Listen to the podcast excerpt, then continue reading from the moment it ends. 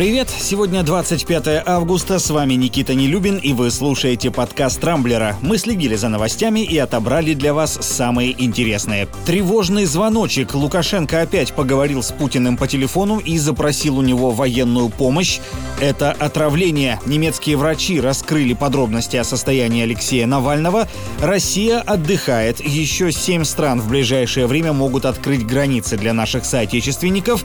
И силиконовая грудь против против коронавируса модель Playboy сделала бикини из медицинских масок. Теперь обо всем этом подробнее.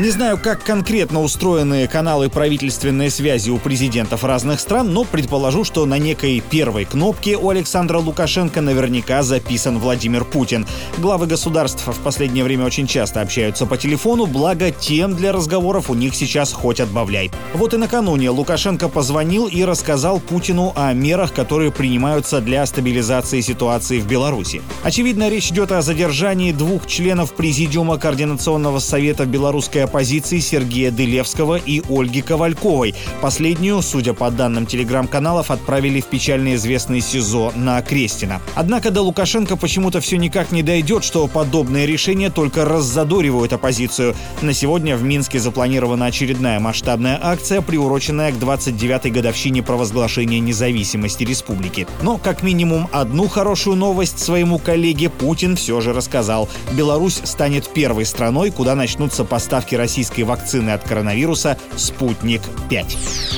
Между тем, информация о том, что Лукашенко действительно запросил у России военную помощь для урегулирования ситуации в Беларуси, нашла еще одно подтверждение. Об этом сообщил руководитель украинской делегации в контактной группе по Донбассу Леонид Кравчук. В интервью журналисту Дмитрию Гордону экс-президент Украины заявил, что если российские войска появятся на территории Беларуси, то страна автоматически превратится в оккупированную территорию. В результате минские переговоры придется переносить в нейтральные государства, например, например, Швейцарию, Швецию или Финляндию.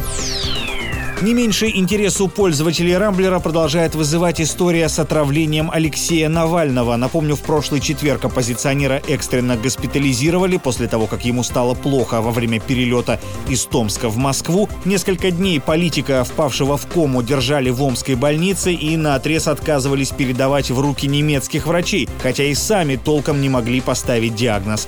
В минувшую субботу Навального все-таки разрешили транспортировать, а накануне специалисты берлинской клиники клиники Шарите заявили, что в организме пациента были обнаружены следы вещества, относящегося к группе ингибиторов холинестеразы. Эксперты говорят, что такими препаратами лечат, например, болезнь Альцгеймера, но превышенная дозировка, да еще если дать ее здоровому человеку, может нанести серьезный удар по нервной системе и даже убить. Сейчас Навальному вводят антидот атропин. Состояние оппозиционера оценивается как тяжелое. Он по-прежнему находится в искусственной коме, но угрозы для его жизни уже нет. Между тем, европейские власти осудили то, что выглядит как покушение на Навального, и потребовали от России инициировать независимое и прозрачное расследование.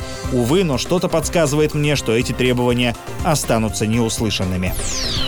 Но есть и хорошие новости. Говорят, с сентября свои границы для российских туристов после коронавирусных ограничений откроют еще семь стран. Франция, Венгрия, Мальта, Кипр, Иордания, Египет и Китай. Уже сегодня запланировано проведение очередного заседания оперативного штаба, на котором, как ожидается, и может быть принято окончательное решение. Впрочем, судя по опросу Рамблера, ни одно из вышеперечисленных направлений наших пользователей не интересует. Добавлю, на сегодня россиянам открыт въезд в Великобританию, Турцию, Танзанию, Черногорию, Швейцарию, а также Киргизию и Абхазию. А вот кому коронавирус точно не страшен, так это испанской модели Playboy Ясмин Сантос. Правда, медицинским маскам девушка нашла весьма оригинальное применение, смастерив из них бикини. Снимок, сделанный на одном из пляжей, фотомодель выложила у себя в Инстаграм. Выглядит купальник диковато, как, впрочем, и сама Ясмин, которая вбухала в собственное тело немало денег. Примечательно, что еще недавно девушка заявляла, что не пойдет на свидание с мужчиной до тех пор, пока он не сдаст тест на коронавирус.